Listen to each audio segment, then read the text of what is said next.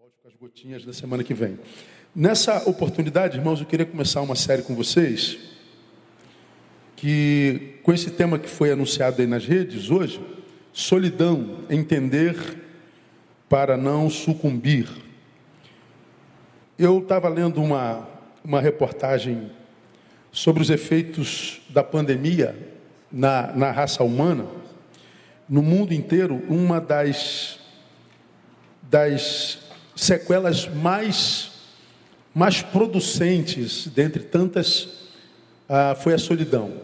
Depois você joga em solidão na pandemia, vocês vão poder é, ter uma noção do que está escrito por lá.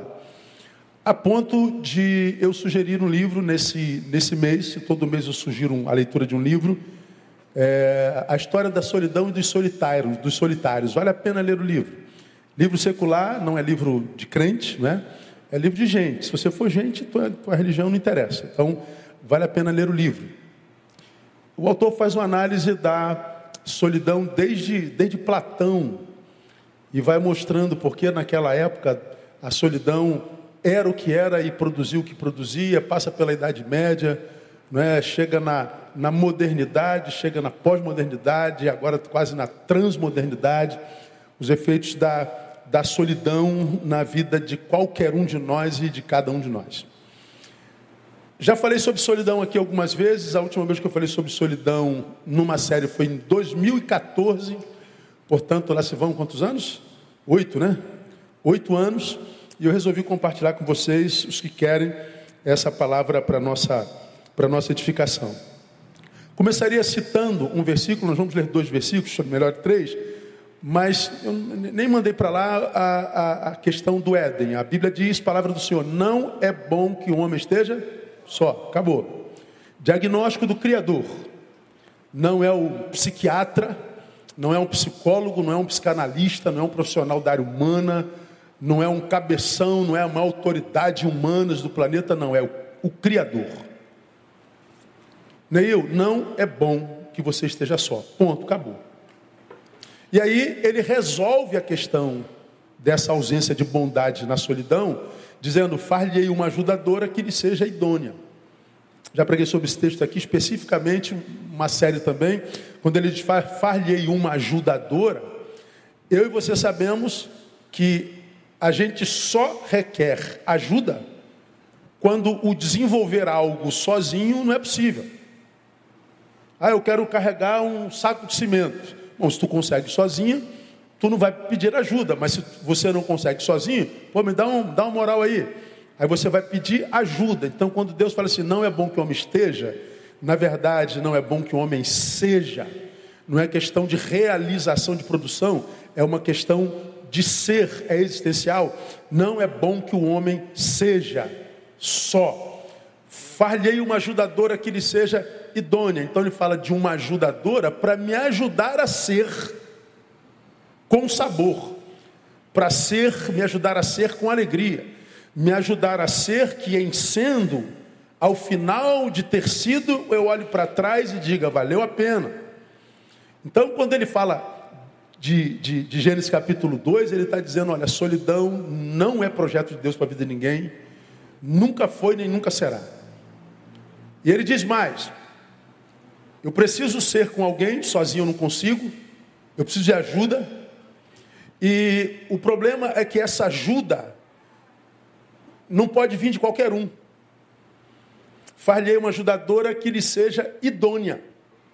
Então não, não, não é falhei uma ajudadora, não, não é qualquer pessoa que traz locupressão à nossa existência.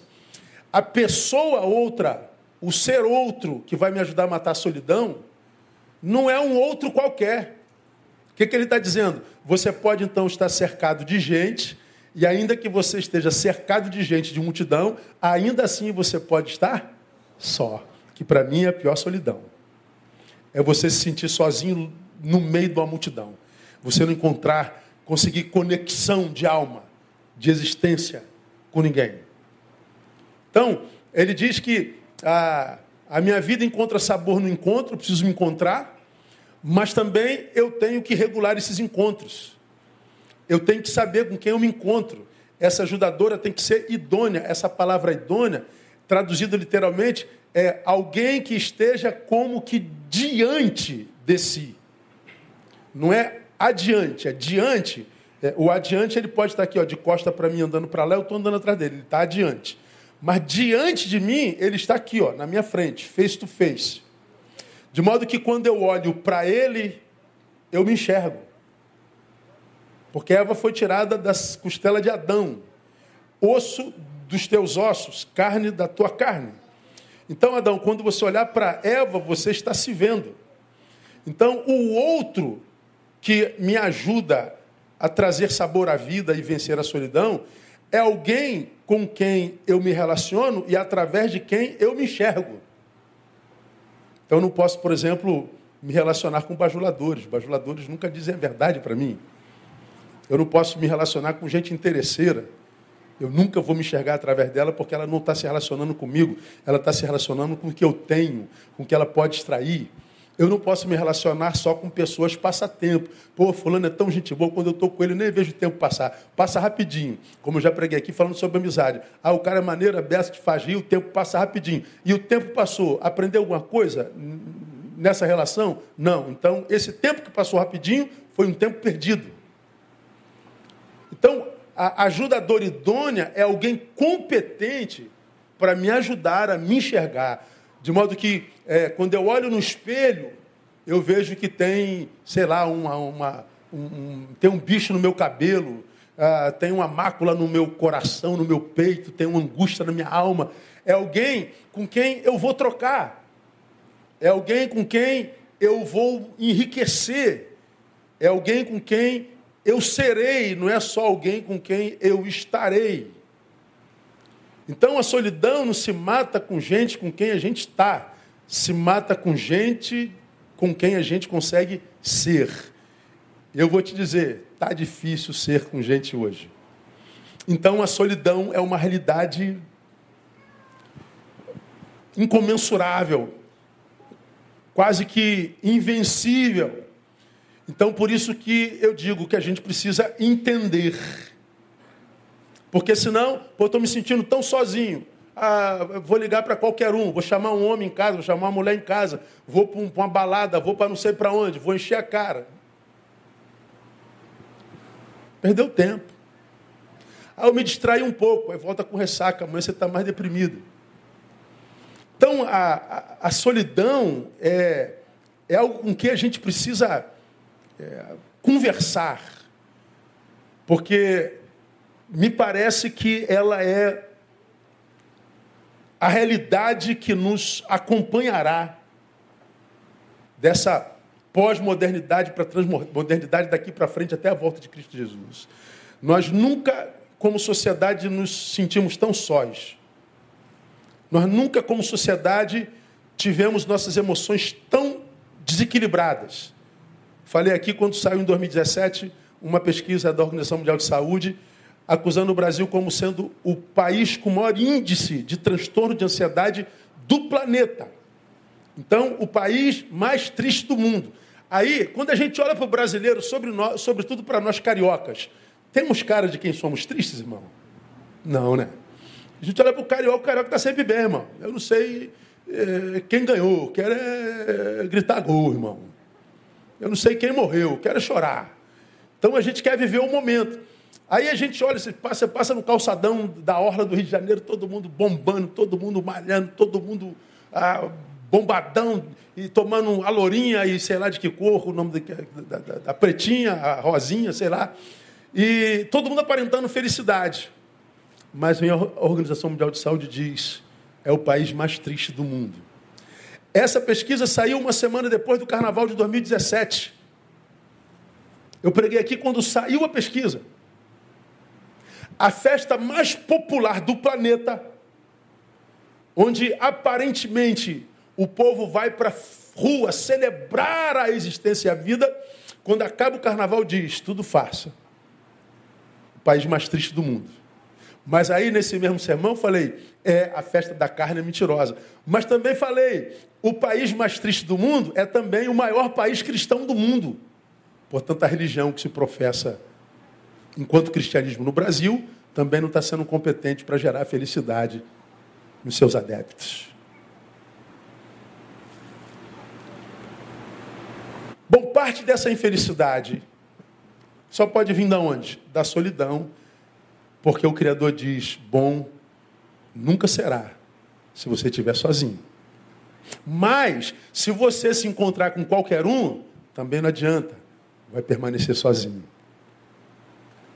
Bíblia Sagrada, não é linda a Bíblia Sagrada? Fala a verdade, irmão? É uma aula de vida.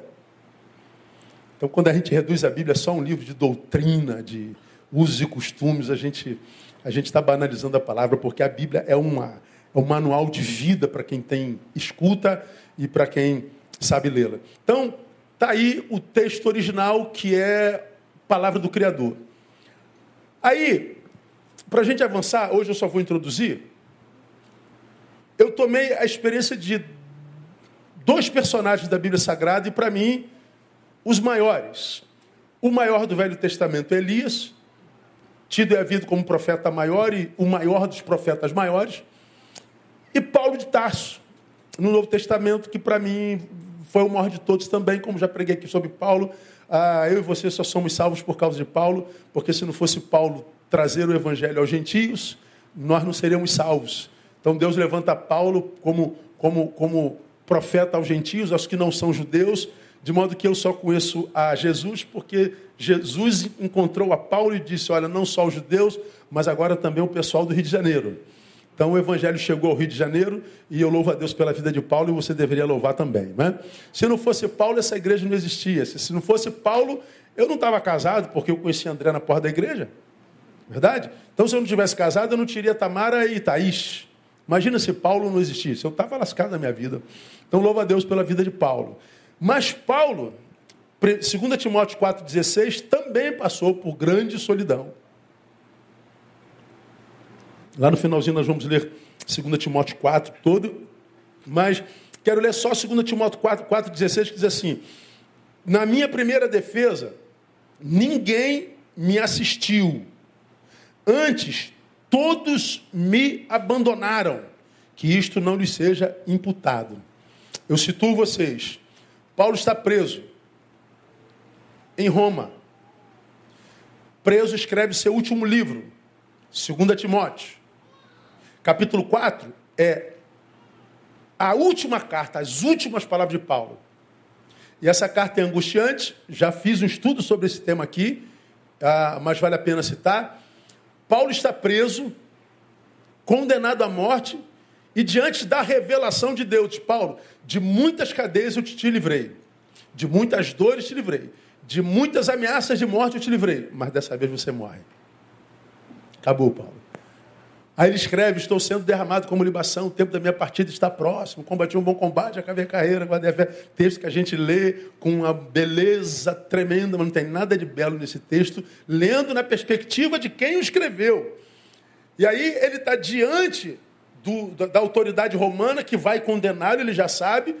E o que, que ele espera? Ele espera que o camarada que escreveu 13 cartas da Bíblia Sagrada, o camarada que foi trasladado ao terceiro céu, o único homem que viu isso, o homem que fez quatro viagens missionárias, plantou igreja no Ocidente todinho, esse cara que foi o maior de todos, tirando Jesus, no final da sua vida ele se encontrasse com um diáconozinho lá, né? Coleguinha de ministério, uma irmãzinha do coquinho de intercessão, um adolescente, um velhinho fundador de alguma igreja. Mas ele diz que na minha primeira defesa, ninguém me assistiu. Antes, todos me abandonaram, me desampararam. Paulo está externando a sua angústia pela solidão que viveu. Ah. Você vai fazer isso não, vai. Você é meu amigo, tu é pois é. Continua falando sobre o apóstolo Paulo. Então fica quietinho. Beleza? Valeu. Na boa? Então tá jóia. Então Paulo, ele, ele externaliza a sua angústia. Ele externaliza o seu abandono. Ele externaliza a sua dor. Ele externaliza a, a sua decepção com os irmãos, a sua decepção com, com os discípulos, ele externaliza a sua frustração. Como é Paulo passa por isso, pastor? Passa. E se você quer saber, Paulo terminou mal para caramba. Vamos falar sobre isso no caminho da nossa, da nossa exposição. Mas também, esse Paulo do Novo, tem o Elias do Velho. Aquele camarada que foi levado aos céus no redemoinho de fogo. Não experimentou a morte. Num dos momentos da sua vida, ele diz: tenho sido muito zeloso pelo Senhor Deus dos exércitos, porque os filhos de Israel deixaram a tua aliança, derrubaram os teus altares, mataram os teus profetas à espada. Aí ele declara lá: e só eu fiquei, e buscam a minha vida para me. Então ele está fugindo, se mete numa, numa, numa, numa caverna, ele é carcomido pelas Brother, brother, brother. Aqui, o pessoal da segurança, tira, tira ele daqui, tira. Pode tirar. Não vai dar para tu ficar aqui não, brother. Tá atrapalhando.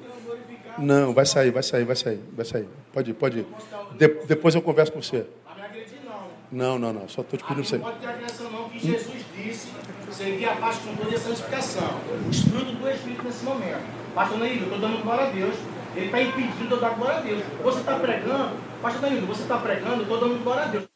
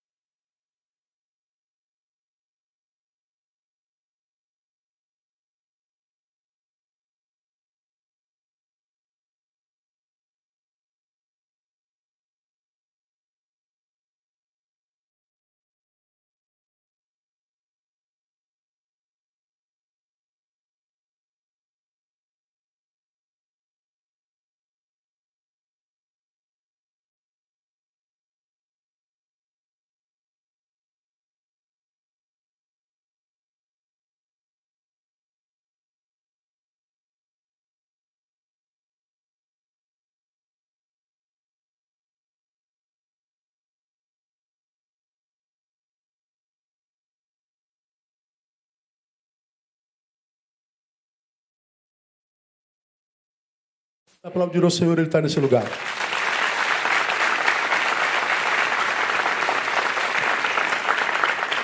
Elias se angustia. Tranquilo, Nilson. E diz assim: só eu fiquei. A angústia de Elias foi tão intensa que a oração que ele faz no versículo 4 eu e você conhecemos. Ele, porém, foi ao deserto, caminho de um dia foi sentar-se debaixo de um zimbro e pediu para si o quê? A morte. E disse: Já basta, ó Senhor, toma agora a minha vida, pois não sou melhor do que meus pais. Já basta, ó Senhor, isso é uma oração. Toma agora a minha vida, pois eu não sou melhor do que meus pais. Da onde sai o desejo de morte de Elias? Ah, pastor, porque ele está sendo caçado por Acabe. Ele está sendo caçado por Jezabel. Ele teve que fugir 40 dias e 40 noites. Ele está sob ameaça de morte. Ué, se ele não quer morrer, está fugindo por causa de uma ameaça? Por que está fugindo, Elias? Porque estão querendo me matar. Bom, então por que, que agora você está orando pedindo a morte? Se você quisesse morrer de fato, era só se deixar achar. Era só se deixar encontrar. Mas ele não se deixa encontrar, ele está escondido. E escondido ele pede para ser a morte.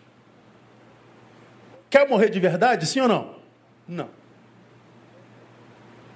Por que, que ele pede a morte? Porque ele está debaixo da ameaça de morte? Não, é incongruente. Se ele quisesse morrer, acabe, estou aqui, Jezabel. Pronto, uma flechada atravessava, ele estava morto. Ora, se ele não quer morrer, por que, que ele está pedindo a morte? Porque ele está querendo se livrar da dor, da angústia. Ele não tinha ninguém do lado. O problema de Elias era solidão e não ameaça de morte. O problema de Elias era o fato de não ter alguém com quem ser. Solidão. Então, falar de solidão, irmão, hoje é, é fundamental, porque nós estamos vivendo um tempo em que a solidão era uma consequência individual, esporádica na vida de alguns. Mas me parece que hoje a, a, a qualidade do ser humano contemporâneo, aquilo no que, como sociedade, temos nos transformado, tem se deteriorado tão, tão rapidamente, tão ininterruptamente, que parece que a solidão ela é quase uma imposição da existência. Se eu me relaciono, me machuco, sou traído, sou roubado, sou usado, sou vilipendiado, e aí eu fujo desse relacionamento, aí eu tento de novo, fracasso de novo. E você tenta mais uma vez e fracassa de novo. Eu não estou falando só de relacionamento amoroso, estou falando de amigos, estou falando de família, estou falando de trabalho, estou falando de encontros. Aí você se feriu uma, duas, três vezes. Meu Deus, em quem que eu posso confiar? Com quem que eu posso abrir meu coração? Quem vai me ouvir sem segundas intenções? Quem é que vai me ajudar sem pedir algo em troca? Meu Deus, o que, que eu faço? Aí você, por sobrevivência, acaba se retirando. Então a solidão, que era algo do que nós fugíamos, hoje está se tornando quase que uma imposição. Se eu me relaciono, me machuco. Se eu estou sozinho, não é bom. Então nós temos que, dialogar com essa solidão, nós temos que entender essa solidão para que a gente não sucumba. Porque é, vivemos uma epidemia de suicídios no planeta, um a cada 40 segundos, vocês já sabem disso. 33 a 35 por dia no Brasil é uma epidemia. A gente já aprendeu que quem se mata não quer morrer, quer matar a dor. Ele está dizendo que quer viver, mas não consegue, porque não consegue viver, prefere morrer, ensinando para mim e para você que pior do que a morte é a ausência da vida, porque a vida só se dá no encontro. Então, as pessoas que se matam têm problemas diferentes, mas uma coisa elas têm em comum: solidão. Todas elas. Que é a ausência de conexão. Muitas vezes o pai está do lado, a mãe está do lado, tem amigos do lado, Ok.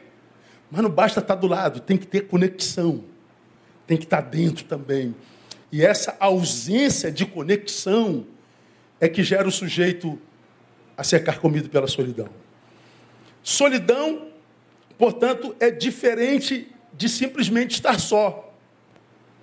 Estar só expressa prazer, o prazer de estar consigo mesmo. É o que a psicologia chamaria de solidão ativa. Não, eu estou sozinho porque eu quero, não quero estar com ninguém agora, estou bem, beleza?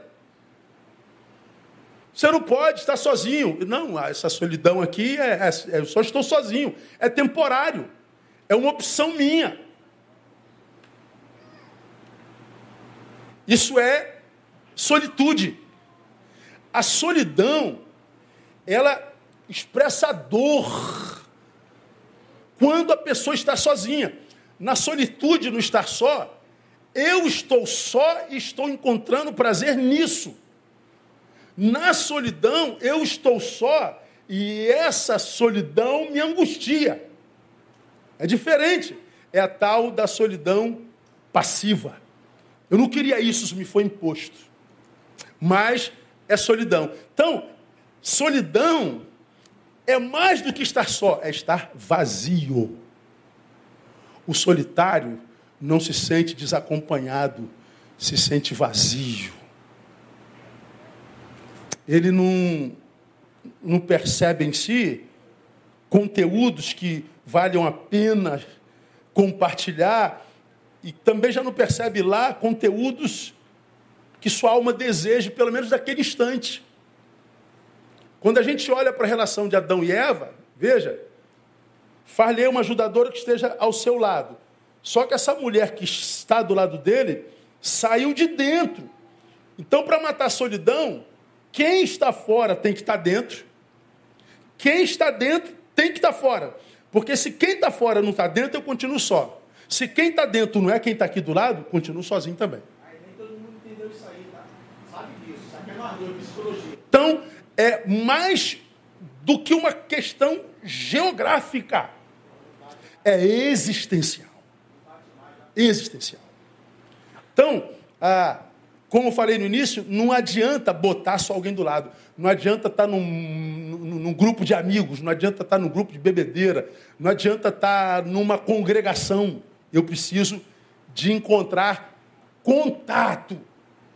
Eu preciso de encontrar sinergia. Então a solidão, ela é uma reação emocional de insatisfação decorrente de quê? Da falta ou de deficiência de relacionamentos pessoais significativos. Aqui para mim está o que maior da coisa. Falta de, ou deficiência de relacionamentos pessoais significativos, os quais incluem algum tipo de isolamento. Ou seja, a, a, a, como eu falo aqui sempre, tu, você hoje vai conversar com pessoas, nós que vivemos em rede, aí está lá pessoas que você admira, tu segue, Aí por alguma razão você se encontra e você vai conversar com essa pessoa da rede, ela não tem nada a ver com aquela pessoa que está lá. Ou então você conheceu alguém que te pareceu interessante, alguém que visualmente, esteticamente rolou um contato. Aí você vai conversar com essa pessoa, já preguei sobre isso aqui. Depois de 10 minutos você descobre que não tem ninguém ali dentro. É vazio, é raso, é bobo é boba, é infantil, é tosco. Aí você diz: Eu estou aqui sentado, lindo, anjo Gabriel encarnado, uma deusa, mas é um corpo vazio, é estética pura, tem nada dentro. Então as nossas relações não são significativas, elas não são enriquecedoras. Mas o que, que o solitário que não, não, não está bem faz? Cara, é antes mal acompanhado do que só. Mas há uns anos atrás, esse ditado era diferente. Como era o ditado antigamente? Antes só do que mal acompanhado. Hoje, antes mal acompanhado do que só. Ah, não tem ninguém, vai tu mesmo. É, por que, que estar só é pior do que estar mal acompanhado? Bom, depende da saúde que você tem e da relação que você tem consigo mesmo. Então, o, o, o auge da solidão vem dessa, dessa insatisfação que é decorrente desses relacionamentos pessoais que não têm significado absolutamente nenhum. E, meu irmão, me desculpa, é, alguém me escreveu esses dias dizendo assim, pô, pastor, só mete o pau nessa geração, né? Eu falei, cara, não é que eu meto pau. É que eu envelheci. Eu faço parte de uma geração, e você também, que ainda temos como fazer comparação entre aquela geração e essa. Só que nós vamos subir da terra em alguns anos. Então, o pessoal que tem minha idade para trás, nós somos de um tempo, cara, diferente. Então, é, é, não tem como nós que estamos aqui nesse processo, viemos de um tempo sem rede, e vemos esse tempo que a gente obrigatoriamente, quase que automaticamente, olhe para esse tempo e não compare com aquele. Aí você fala assim, meu Deus, quando nós da nossa geração comparamos isso com aquilo, então nessa comparação, nessa dialética, a gente quase sempre opta por aquilo que passou. É, questões como, sei lá, relação de pais e filhos. A gente acordava, via o pai e via a mãe, a primeira coisa que a gente falava para o pai era o quê? A benção, mãe. A benção, pai. Oh, Deus te abençoe, meu filho. Deus te abençoe, minha filha. E a gente ia embora para a rua, debaixo da bênção da mãe do pai, a gente acreditava nisso. Hoje a gente acorda e nem cumprimenta. Hoje eu estava conversando com um brother que, que se espantou com a reação de um filho com relação a ele. Hoje você vê filho batendo em pai, filha xingando mãe, não tem que te dar satisfação, não te interessa, chamando pais e mães de você, de cara, de coroa. Só que para eles é absolutamente normal, porque eles não têm referência passada. Agora vocês imaginam que mundo será esse quando nós desaparecermos? Quando nós não tivermos contato mais com a geração passada, quando nossas relações eram humanizadas e não tecnologizadas. Quando para falar com a minha mãe eu tinha que ir na casa dela. Quando para ver meu irmão eu tinha que ir na casa dela. Quando eu queria, fulano, eu quero falar com você, eu tinha que me encontrar com ele. Quando um abraço era o encontro de um corpo com dois braços. Hoje é um cumprimento, um abraço. Como assim? Oi, um abraço. O que é abraço? Beijo. O que, que, é beijo?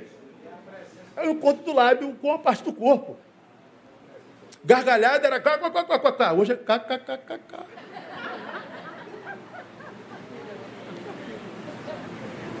Então nós vamos reduzindo tudo, nós vamos diminuindo tudo. E enquanto a gente diminui o que antes era grande, e que porque grande nos preenchia, porque diminuído não não, não preenche mais. Então os vazios vão aumentando. Pensem comigo. Se nós não tínhamos tecnologia, como já preguei aqui, para ver televisão, jovens, era um inferno, irmão. Não valia a pena, não, mas a gente assistia assim mesmo, porque a gente não sabia que ia ficar bom igual está agora. Tu vê televisão no celular. Tem lá, ó, quantas pessoas assistindo a, a, o nosso culto pastoreio na televisão. Quantas pessoas tem lá? Olha lá, mais de 700 pessoas, ah, muito mais do que isso, né? porque tem mais de uma lá em cada link, vendo pela televisão comendo pipoca. Agora, para nós assistirmos televisão, era um inferno, porque tu sentava no sofá e queria trocar de canal. O que você tinha que fazer? Você tinha que atravessar a sala todinha e trocar de canal. Tu, aí tu voltava. Aí, sei lá, deu anúncio, a gente não fica no mesmo canal, ainda mais nós homens, né? Troca de canal o tempo todo. Tu tinha que ir lá de novo, troca pro canal lá. Volta para cá. Tu imagina você fazendo isso, irmão. Troca de canal. E quando trocava o canal, aí subia as listinhas. Aí tu tinha que levantar de novo. Se a listinha estava para cima, você pegava o botãozinho e botava para baixo. Aí tu ficava assim a listinha. Caraca, vai, vai não vai? Cara, era um desespero assistir televisão. Tu voltava para cá, começava a chiação. Aí tu mexia no outro botão para ver se acabava com a chiação. Acabou, tu voltava. Aí a chiação voltava. Tu ia lá na cozinha pegar bombril para botar na antena. Era assim ou não era? Quem é desse tempo? Deixa eu ver aqui. Ó, mais de 30 anos, irmão. Quase 40. Hoje é tudo aqui, ó. Bom, se é tudo aqui, se é tudo aqui, era para nós termos mais tempo na vida ou não? Eu não tenho que ir lá mais.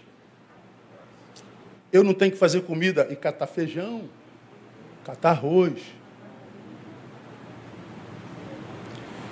A tecnologia deveria nos dar mais tempo para que nós gastássemos um com o outro. Mas por alguma razão ficou tudo muito mais rápido, mais fácil, mas a gente não tem tempo para nada. Aonde foi parar esse tempo, irmão? Para onde foi esse tempo? A gente não percebe que enquanto eu assistia a televisão lá, nessa dificuldade, Quase sempre tínhamos uma televisão na sala. Sentava todo mundo assistia a mesma coisa. No comercial, porque ninguém queria ir lá, a gente trocava uma ideia. E aí, como é que foi o dia? Fala aí, filho. E deu ruim, pastor, pai. Peguei o moleque lá fora hoje. Não tinha esse lance, vou te pegar lá fora. Aí pegava lá fora, no outro dia, estava tudo certo. Agora não, cancela na, na internet. Hoje, nós temos uma televisão em cada quarto, três quartos, três televisão. Uma na, na sala outra na cozinha. Cada filho no seu quarto e alguém na sala, outro na cozinha. Todo mundo vendo a mesma programação.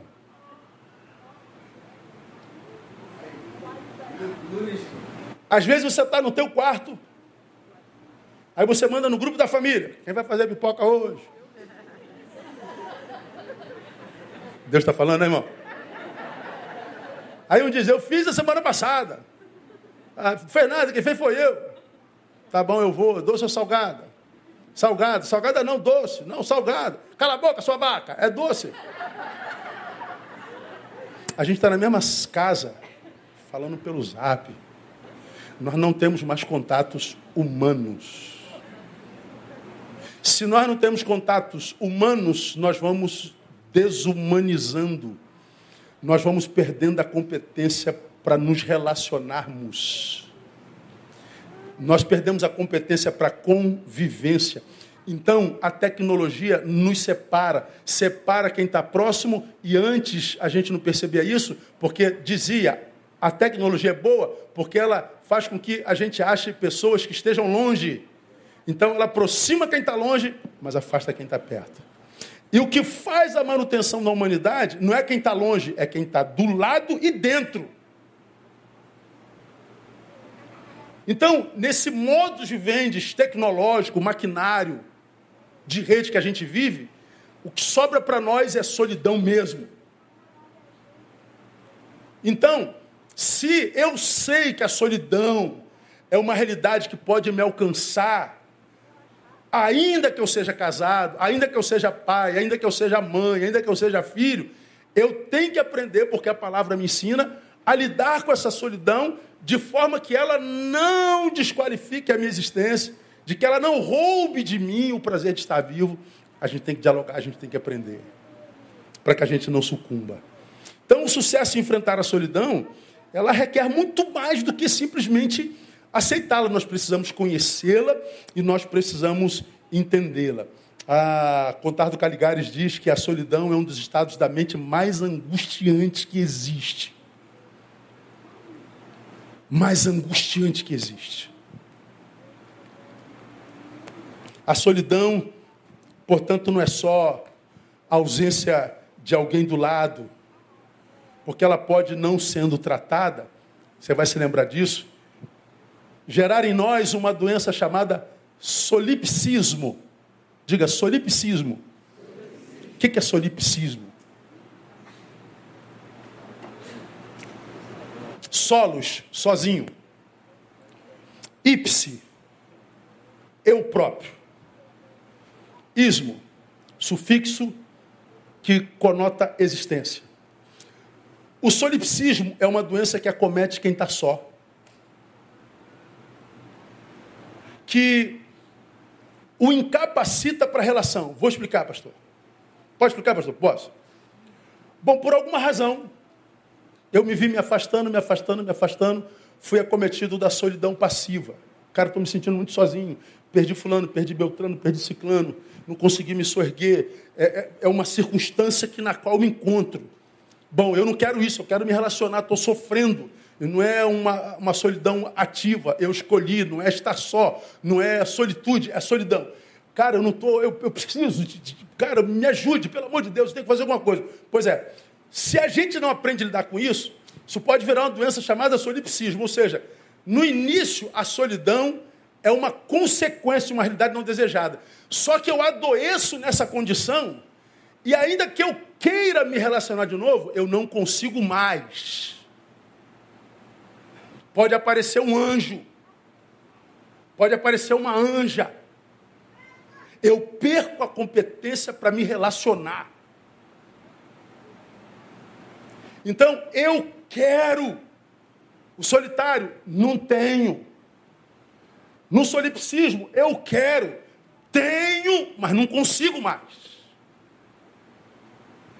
A minha psique só reconhece a si mesmo como ser existente. Então, embora eu te veja aqui, eu estou vendo você aqui. É como se a minha cabeça dissesse, é holograma. Você não consegue mais. Cara, isso aqui é perverso demais, eu já vi isso na vida. Ela deixa de ser uma circunstância enquanto solidão e ela passa a ser uma necessidade. E nessa condição do solipsismo, a relação se torna uma impossibilidade. Eu acredito que grande parte dos suicidas passam por isso. Porque eu e você conhecemos gente que deu fim à própria existência e estava cercado de gente muito boa, mas não conseguia mais se relacionar. Isso não é brinquedo, irmão, isso não é brincadeira. Quem está aqui me ouvindo, ou aqui presente, ou lá na rede, e vive uma solidão não desejada, você sabe exatamente do que, que eu estou falando. Você sabe exatamente do que se trata, você sabe exatamente como isso faz mal. Agora, o que é grave é, no solipsismo, irmão? Primeiro, porque é uma doença. Já não é mais só uma circunstância, um estado existencial. Passou a ser uma doença. E agrava-se ainda mais por quê? Porque nós, além de estarmos doentes e só, nós caímos numa condição que é contrária à natureza proposta pelo Criador. Não é bom só. Por isso acredito, o filósofo diz, é talvez a condição mais angustiante da humanidade. Então a gente não pode brincar com ela de jeito nenhum.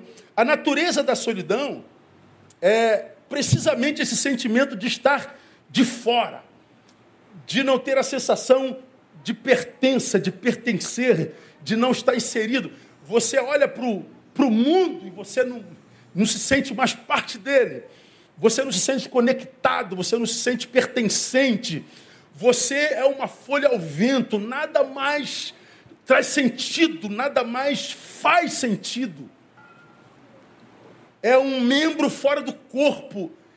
E sendo um membro fora do corpo, desconectado de tudo e de qualquer coisa, irmão, a vida perde sentido. Preguei aqui alguns tempos, algum tempo atrás, e não muito tempo,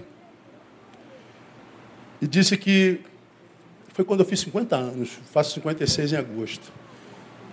Eu disse que quando fiz 50 anos, meio século, fiz um retiro breve para fazer análise da minha própria vida, olhar para a minha história e descobrir se eu ainda tenho sonhos. Se tem sonhos que eu quis realizar, mas não realizei porque tive medo, porque é, ouvi uma palavra de desapreço, de, de, de inveja, se tem alguma coisa que é, na minha idade eu ainda possa é, praticar para que eu me sinta mais pleno. Fiz uma análise dos sonhos que porventura ainda tenho pela frente. Essas coisas só se faz se você tiver tempo para si. Aí lá eu descobri alguns sonhos que eu deixei de realizar, por exemplo, porque quando eu quis realizar, meu pai dizia: Isso não é coisa de crente. Por causa da religião, eu não realizei. E acabou que, porque era um sonho, existia em mim enquanto carência. E uma carência que podia ser suprida se eu tivesse tido coragem para pensar com a minha cabeça e não com a cabeça do meu pai. Bom, com 50 anos eu fui lá e realizei meu sonho. Esse, essa realização, depois de 50 anos, na minha, na minha, na minha história individual, essa realização desse sonho trouxe uma plenitude tão grande para algumas outras realidades que Deus colocou na minha vida depois de 50, que eu acredito que se eu não tivesse levado a efeito é, o que eu descobri nesse retiro, o que Deus me deu de 50 anos para cá, eu não conseguiria realizar por causa da carência que eu tinha naquela época lá. Deu para entender o que eu falei? Não? É como se Deus tivesse me dado algo hoje que eu ia dizer assim: Deus, eu não consigo carregar isso. Foge da minha competência. Aí, por que você não consegue carregar isso? Porque eu não realizei isso aqui. Mas como eu realizei isso aqui, isso me deu suporte emocional, afetivo, para que eu pudesse fazer o que Deus me deu aqui.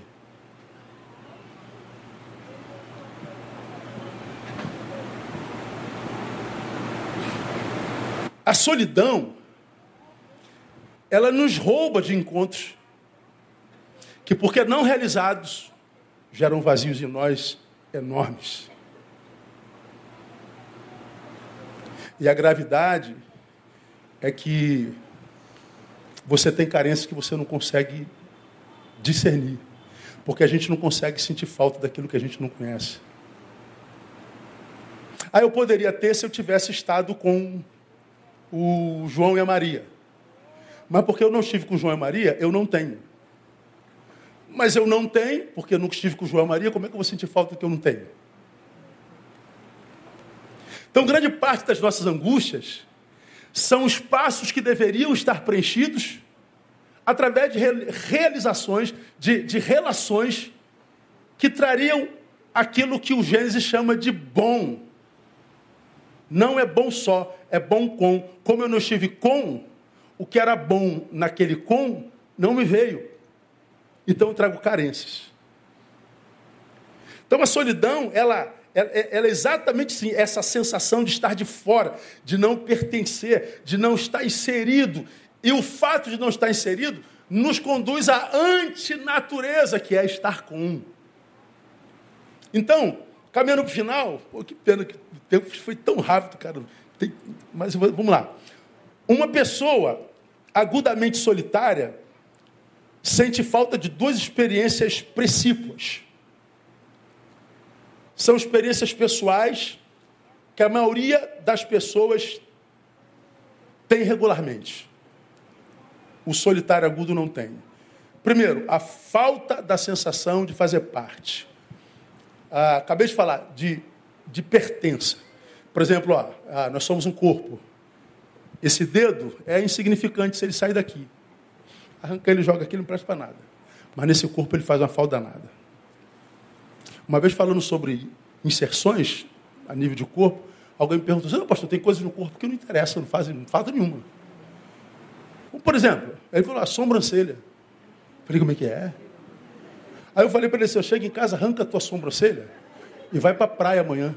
Sua. Deixa o sol escorrer. Se a sua sobrancelha não tivesse aí, o suor ia para onde? Quem aguenta suor no olho? O tosco. Tu acha que Deus colocaria alguma coisa no nosso corpo que não fosse importante? Tudo é importante, mas só é importante no corpo. Fora do corpo não serve para nada. O valor dele está na pertença, no pertencer. Como já preguei aqui, o meu eu só encontra sentido no teu tu, eu e tu. Quando eu e tu nos encontramos, vira nós. Quando vira nós, nós caímos no sonho de Deus que diz que não é bom só. Tu não, eu não, nós. Tu apenas não é bom, eu apenas não é bom. Eu e tu, joia. E quando a gente chega no nível do sonho de Deus, que é o nós, isso tem implicações até espirituais. Já aprendemos aqui. Quando eu e tu nos encontramos, nós podemos orar, Pai nosso. Ele não é pai meu nem pai teu, ele é nosso. De modo que quando eu abro mão de tu, nem orar Pai Nosso eu posso. Quando eu e tu nos encontramos, nós podemos orar o pão nosso. Dai-nos hoje. Porque ele só dá pão para quem é generoso a ponto de repartir. E só reparte quem está se relacionando, quem está inserido, quem pertence. Porque se ele retirou-se para si, com quem que ele vai compartilhar? Não precisa de pão. Só quando eu me encontro com tu é que eu posso declarar Emanuel. O que é Emanuel? Deus o quê? Conosco, não é comigo, não é contigo. É conosco. Entende por que, que não é bom só? Porque tem implicações emocionais, geográficas, portanto, sociológicas e espirituais. Então a gente não pode brincar com essa bendita dessa solidão. E ela tem também falta de uma segunda coisa, da emoção de ser compreendido. Vou terminar aqui, semana que vem a gente volta. Irmãos, eu não sei se você já viveu essa experiência. Primeiro que você está tá ruim, vamos lá. Aí você vai se aconselhar com alguém, aí parece que esse alguém não conseguiu ir lá na profundidade do que você disse. Aí alguém diz, ah, isso é coisa do diabo. Não, não é, pastor. Não é isso. Não, isso é, é, é isso. Não, não foi o que eu quis dizer. Aí você já conversou com um, conversou com outro, ninguém conseguiu compreender você. Você está se sentindo só. Aí você diz, quer saber, cara, ninguém me entende. Eu, eu eu já busquei ajuda aqui ali, mas parece que as pessoas não. Bom, aí começa, você diz, cara, eu estou sozinho, estou sozinha. Pô, fulano é gente boa beça, Beltrano é gente boa beça, André é gente boa beça, o Ed é gente boa beça. Mas, cara, mas não consigo me fazer entender. Aí você está com gente do lado, mas você não consegue essa, essa relação de significância. Aí daqui a pouco aparece um cara, aparece uma pessoa que diz assim: Eu sei o que você está falando. Aí ele vai e descreve tudo que você está carregando dentro. Você diz: Cara, isso aí, isso dá um. Cara, eu não estou sozinho, meu Deus do céu. Eu pensei que eu estava ficando maluco, meu Deus do céu, gente. É isso aí. Cara, isso dá uma alegria. Você está entendendo o que eu estou falando, amém ou não? Claro que você está entendendo. Todos nós passamos por isso, irmão. Você está no lugar e você diz, cara, eu sou maluco. É possível que ninguém está vendo, ninguém está entendendo, ninguém. Meu Deus, só eu. Aí eu cara, eu vou, vou embora. Bom, vou dizer para você quem viveu isso. Davi, o homem segundo o coração de Deus, ele escreveu um salmo no qual ele diz exatamente isso aqui. Deixa eu ver se eu acho.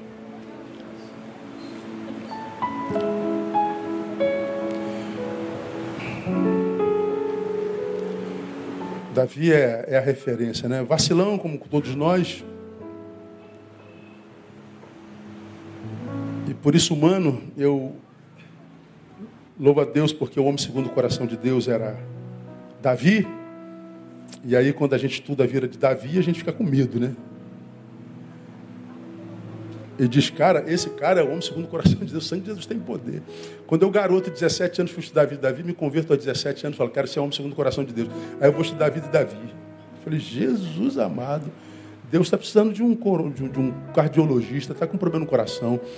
Porque não é possível que esse cara seja homem segundo o coração de Deus. É, que Deus quer dizer ali que o homem segundo o coração de Deus não é perfeito, só isso. É alguém que luta contra as suas imperfeições e não desiste antes de resolvê-las. O homem segundo o coração de Deus é aquele que não deixa de cumprir a missão usando como desculpa seus problemas, suas adversidades, suas fraquezas. Davi fez só besteira, irmão. Mas ele cumpriu tudo que o Senhor mandou. Pagou caro porque a sua família foi a pior da Bíblia. O homem segundo o coração de Deus tem a pior família da Bíblia. Deixou de ser o homem do coração de Deus? Não. Davi era tão de Deus, tão de Deus, que ele diz assim no Salmo 119, versículo 19: Sou peregrino na terra, não esconda de mim os teus mandamentos. Você sabe o que Davi está dizendo assim? Está dizendo aqui? Você sabe o que é um peregrino, irmão? Peregrino é aquele que está numa terra que não é sua. Ah, você foi transferido para Tailândia. Falei, caraca, eu não falo a língua da Tailândia, não conheço a cultura da Tailândia, não conheço a comida da Tailândia. Aliás, eu conheço, conheço a comida da Tailândia, não vou comer a comida da Tailândia jamais. Aí você bate na Tailândia, meu Deus, você, cara, como é que eu vou comprar pão? Como é que eu vou no mercado? Como é que eu vou me comunicar? Como é que eu vou não sei o quê? E você está uma semana na Tailândia, não conseguiu falar nem obrigado ainda. Daqui a pouco aparece um brasileiro. Pô, tu é do Brasil? Meu Deus, tô, tô aqui há 20 anos. Meu Deus do céu. Cara, tô, você é um peregrino que achou outro peregrino. Os peregrinos viram irmãos Davi fala assim: Senhor, eu sou peregrino na terra, eu não me identifico com nada nesse planeta, eu não me identifico com as coisas, com as pessoas, com a cultura, com a língua. Deus, eu eu estou tão envolvido, tomado por ti, que as coisas do mundo já não me dizem mais absolutamente nada. Então ele diz assim: não esconda de mim os teus mandamentos, as tuas palavras.